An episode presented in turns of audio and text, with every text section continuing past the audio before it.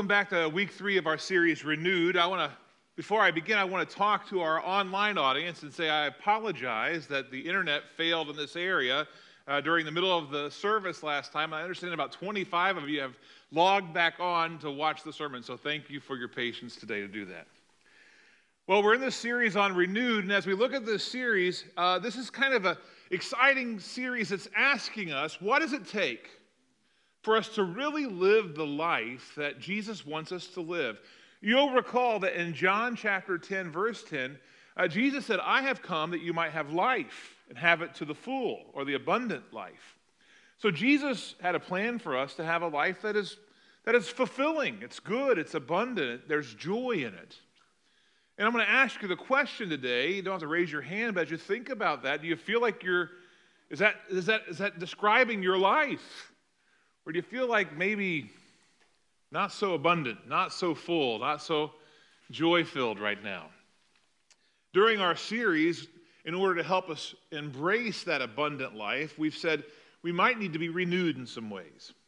And so in the first sermon, we talked about the importance of, of having a renewed spirit and that a renewed spirit comes in part through repentance. That repentance, unconfessed sin, damages our relationship with God. So repentance helps to renew our spirit and make things right with God. Oh, last week we talked about purpose and a renewed sense of purpose, why we're here and what God wants us to do. And, and we, we really emphasized last week that God has a plan for all of us collectively, but also for all of us individually.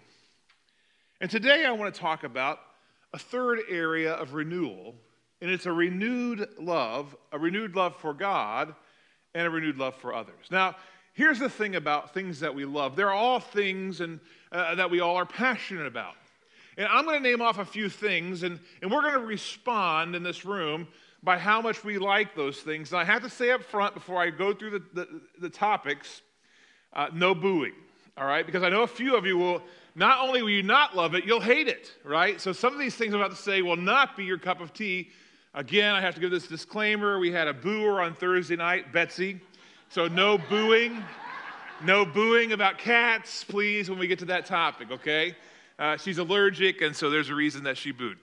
All right, so no booing, just positive things here in the room today. So as we go to this part, I'm going to toss out a topic, and if it's something you're passionate about, then you'll you'll let me know that by either click snapping your fingers or tapping your fingers, or if you're really passionate, you can clap your hands. Okay, here we go. The Indianapolis Colts. Oh, come on. There we go. You know, pray for that toe. That's a whole other story. All right, uh, pizza. Oh, yeah, big, big fan. All right, guess where he's eating lunch today? All right, we know where he's going. All right. Fishing. All right. Cats. Here's the big question dogs? Oh, yeah, there we go. All right, clearly we're not all passionate about the same things. If I was throw one more out, beach, going to the beach? Yeah. We have a winner. All right, we clearly don't all think that everything is equally worthy of our love and our affection. However, however, I hope that we can all agree there's one thing one being, one person that's worthy of our love, of all of our love. Love from every one of us and all the love we have to offer to God. I say that because God really is the one thing that is truly worthy of our love because he has already demonstrated the full depth of his love for us. And because we've seen that and experienced that, uh, we want to be eager to love God fully, completely. We don't want anything to disrupt our relationship with God. And if, if we get that part right, we'll find that we're also able to love others better. In fact, here's the reality when we have God properly in place as our first love, then we are better equipped to love other people around us. Kyle Idleman says it this way, and I think it's really spot on. Uh, Kyle is the author of a book called Not a Fan. If you've not read his book, you should. Great book. We used it several years ago for a study here at the church. In Kyle's book, he says, We love others best when we love God the most. Let me make that statement one more time so you can resonate that and let's sink in. We love others the best when we love God the most. There's a reason why that's true. It's because we're designed uh, to have our lives flow from a relationship with God.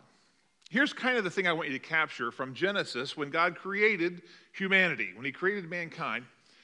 God could have created us any way that God wanted, right? There's, he could have done anything He wanted.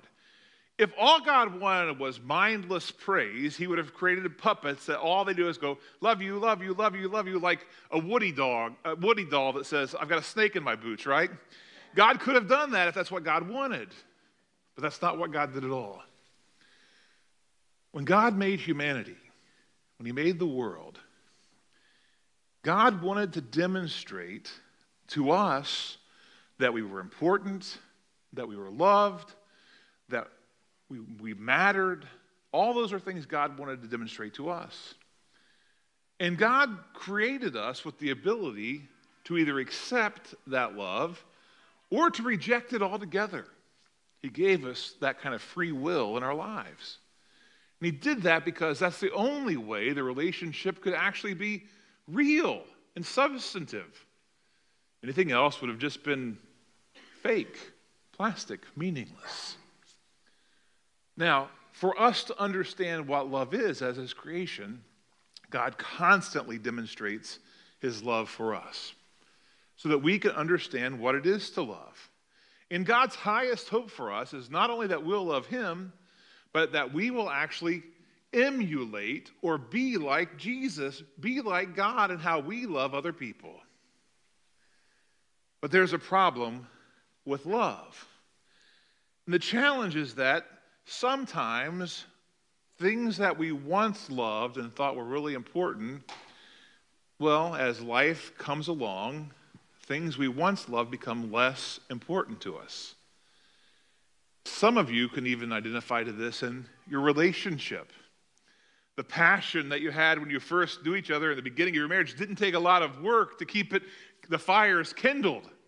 But as the years go on, well, sometimes we have to work at our relationship. And healthy families and healthy couples are the ones that make spending time together a priority. They make commun- communication a priority. They make date night a priority.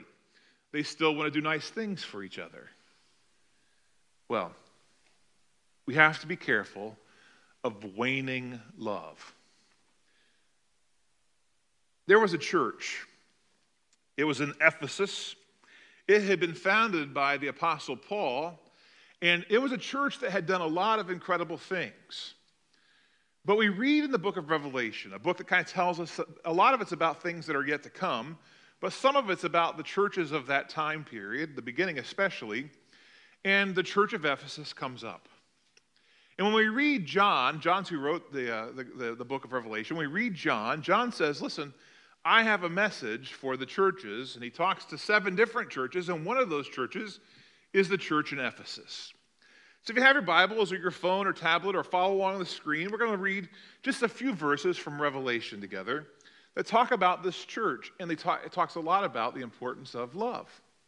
Listen to what he says in this passage. This is uh, an angel's telling John to write these words, and uh, then it says, These are the words of him who holds the seven stars in his right hand and walks among seven golden lampstands. It's an image of Jesus in heaven, seeing the light that shines from each of the churches, and he's observing that, what's happening. And Jesus is the one speaking here, and Jesus says, I know your deeds. I know your hard work. I know your perseverance. And I know that you cannot tolerate wickedness. And I know that you have tested those who claim to be apostles but are not, and you found them false. And this must have been encouraging to them because they were facing persecution from Rome for their faith. Jesus says, I know you have persevered. I know you've endured hardship for my name. And I know you have not grown weary. It's a very encouraging message that he has for them until the next part. He has this word here, right? He says, Yet, yet I hold this one thing against you. You have forsaken the love you had at first. Consider how far you've fallen. repent and do the things you did at first. If you do not repent, I will come to you. I will remove your lampstand from its place. With all the good things that the Ephesians were doing, something had happened. They had neglected the passion that they had originally displayed for Jesus. They had lost their zeal. Other things had come in and taken the places of their affection. It's a warning for that church, but it's also a warning for us on this topic of love. Understand this a love that is neglected can quickly become a love that is lost. A relationship with God is not dissimilar from marriage. Marriage is used frequently to describe the relationship of Christ to his church. And those of you in the room who are married understand this idea that it is important for us to work at keeping our marriage strong. You understand, though, also that um, as our relationship matures and as we grow, we can take each other for granted. And the same thing happens in our walk with God. When we first become a Christian, think about this. You're so excited. I mean, a lot of you, when you come to Christ, you can't wait to tell people about Jesus. You know, you talk to your friends, like, you know, I got to tell you something, and I, I, I accepted Jesus. My whole life is just better, you know, or I, have I've heard you say this. Some of you came to Christ, you're like, you know, I used to spend my weekends partying and doing all these things, and, and, you know, I thought that was the most important thing, but since I've come to faith, that stuff just doesn't matter at all, and I'm so much happier now. And you just couldn't wait to tell people things like that. And maybe you experience this. You come to faith and, and you can't wait to read the Bible. It's like when you read every page, it's new the first time. You're like, this is brilliant. Who wrote this thing? This is great. I mean, it's just awesome. And you love reading God's word, and, and you can't wait to pray. You talk to God in the morning when you first wake up. You talk to Him at lunch. You talk to Him through the day. You talk to Him when you're sitting in traffic. You talk to Him at night. Whenever something comes up, you think about it. When there's a, a need around you, you say, I want to pray about it. You're so on fire for Jesus in the beginning. Is that where you are today? It's easy for us to drift. One of the things that's bad about drifting is that when we drift apart from our spouse or when we drift apart from God, the statement that God gave in the Old Testament to Cain is true of us. Satan is always crouching at the door, looking for a way in to destroy our relationship. He's looking for a way to destroy your marriage. He's looking for a way to destroy your relationship with your children. And he's looking for a way to destroy your relationship with God. So sin often comes into our relationships. And sin always damages us more than we would expect. Maybe that's happened to you. Certainly, it has happened to me. So if you're here and this smacks a little close to home, let me encourage you it's not too late to renew your first love for your spouse and for the Lord. In fact, I know that's true because one of the characters we've looked a lot at in recent weeks that's his story. You know who I'm talking about, probably the Apostle Peter. Remember Peter? When he comes to Jesus, right? Jesus is preaching, he's out fishing, that whole story, the great catch of fish. Peter is so jazzed up about Jesus that he leaves his business. He quits his job to follow Jesus. Talk about being all in. And we know Peter tells everybody about it. He can't stop talking about Jesus. They're all so excited about what Jesus is doing and he's done. It was really awesome. Few of us have made the kind of sacrifices in the beginning of a relationship with Jesus that Peter made. He was close. But we also know in Peter's story what happened. We know there's this moment when Jesus goes on trial where Peter says, I don't know him. Three times he denies Jesus. I mean, he loved him, but when the pressure was on, that love was not strong enough to endure. And so he said, I don't even know who you're talking about. But here's the thing Jesus loved Peter enough to forgive Peter. And he loves you enough to forgive you. So there's a great passage of Scripture where Jesus offers Peter a second chance. Understand this there is no end to the grace of God. It is extended again and again and again. And it was extended to Peter after Jesus had died on the cross, been buried in the ground, and had risen again. There were a few appearances.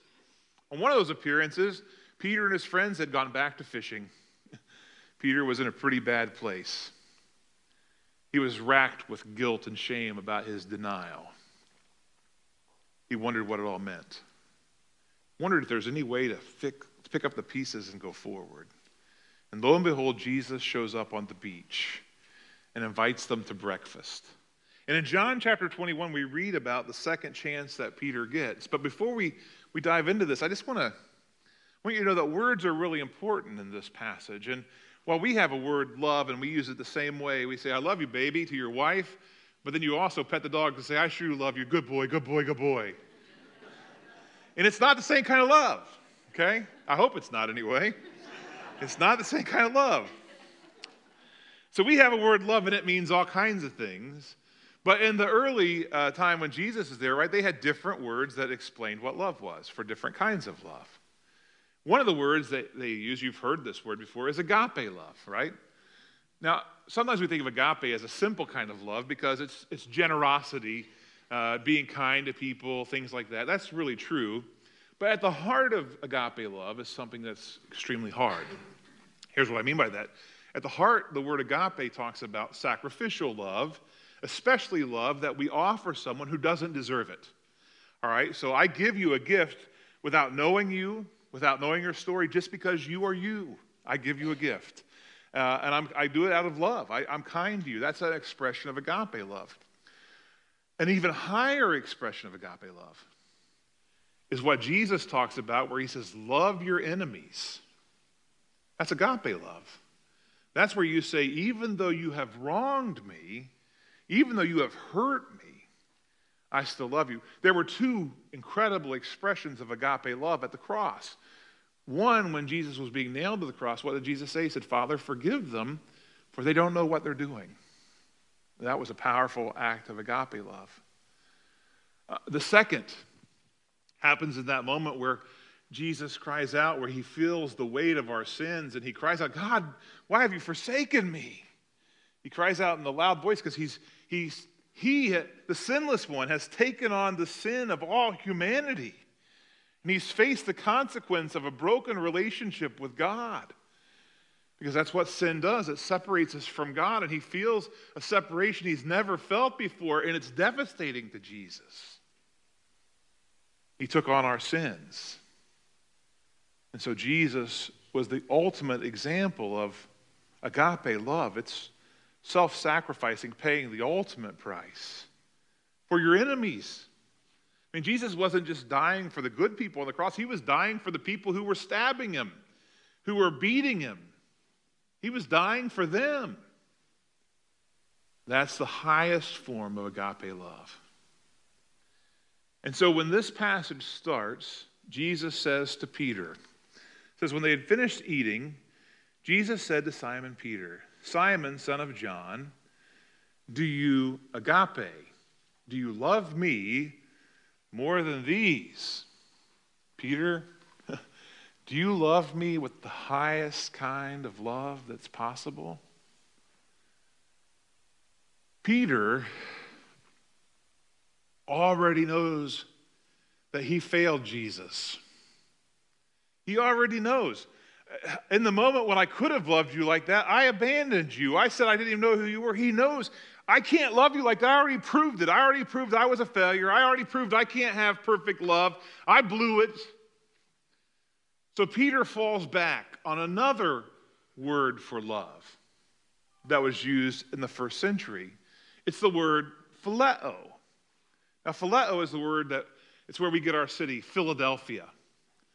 It's the idea of brotherly love. It's not just a biological love, a biological love, although that's part of it.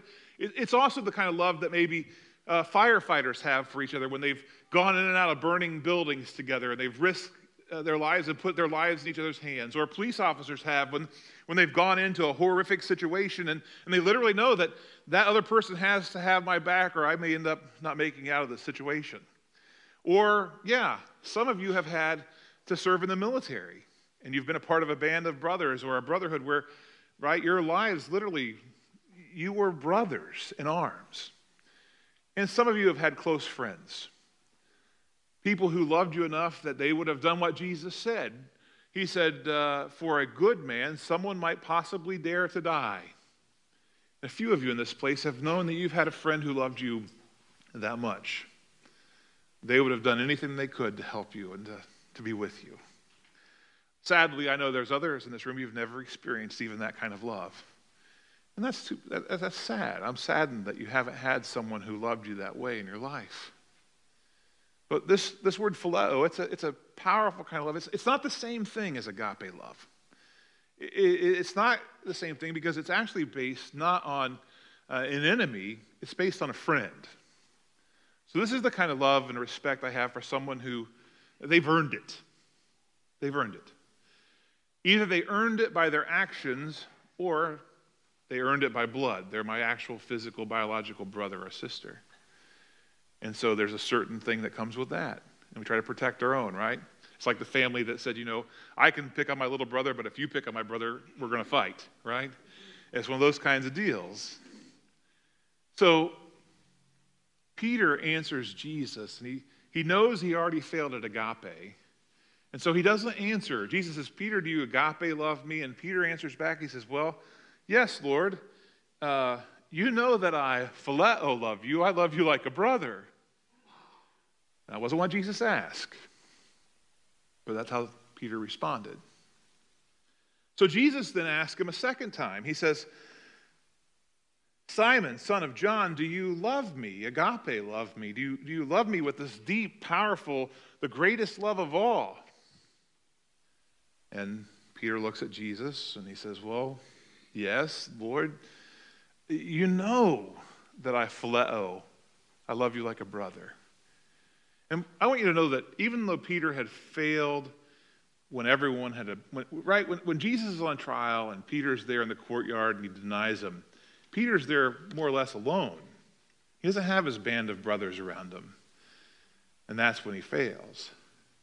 But when he had had the other apostles with them, before the courtyard was the garden, when they had come to get Jesus, and Peter had drawn a sword and he was ready to fight, he had exhibited phileo love. I'll fight for you. He had exhibited it in that moment. So again, he's honestly answering. He's saying, Boy, I love you like a brother. I love you with this phileo love. But he doesn't say, I love you with the deepest and highest kind of love. Then something incredible happens. The third time, Jesus is going to talk to Peter. It's appropriate he talks to him three times because Peter denied him three times, the last time with a curse. But Jesus does something remarkable here. Jesus comes and he meets Peter where Peter is. And so instead of asking him a third time, Jesus says, Okay, Peter,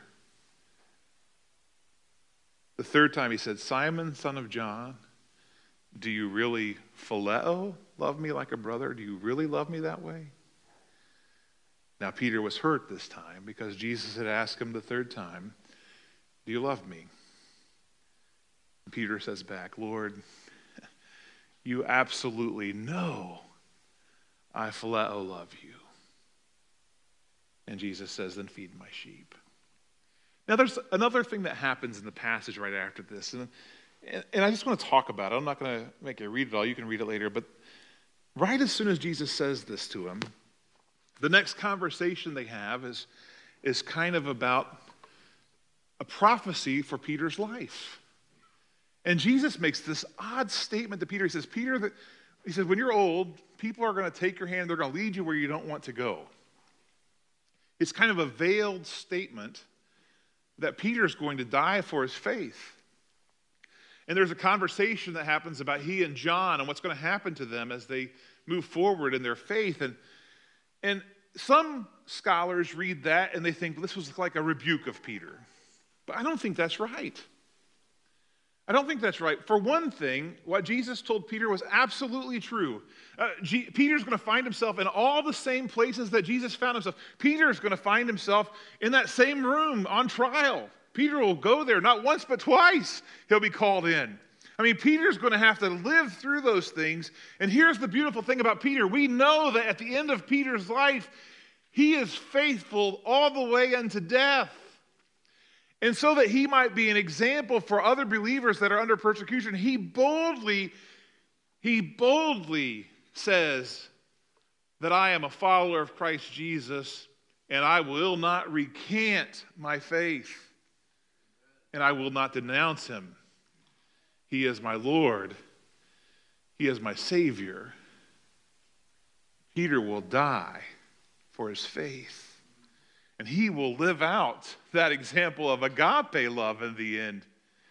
Because he doesn't just die for himself, he dies in a sense to give other Christians the courage to be faithful unto death.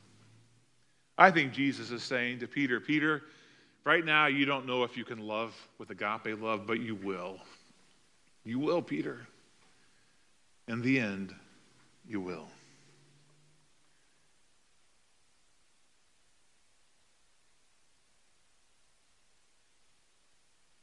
Jesus has the remarkable capacity to love those who don't deserve his love. That's hard for us. It's not easy to do that. In fact, I think we can't really do it unless we really draw close to God. In fact, if we're going to accurately love others, we will have to really love God with all of our heart, with all of our mind, with all of our soul, with all of our strength. It'll take everything. Only if we love God that way will we be able to be loving to other people in this world that are around us. And no matter how broken you may feel, hear me right now God's love still works. And God's love is enough. God's love is enough.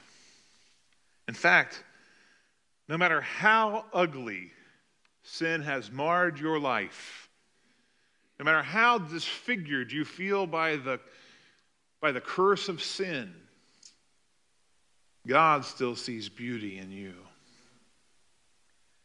There's a story that's told by Richard Selzer. He's a surgeon.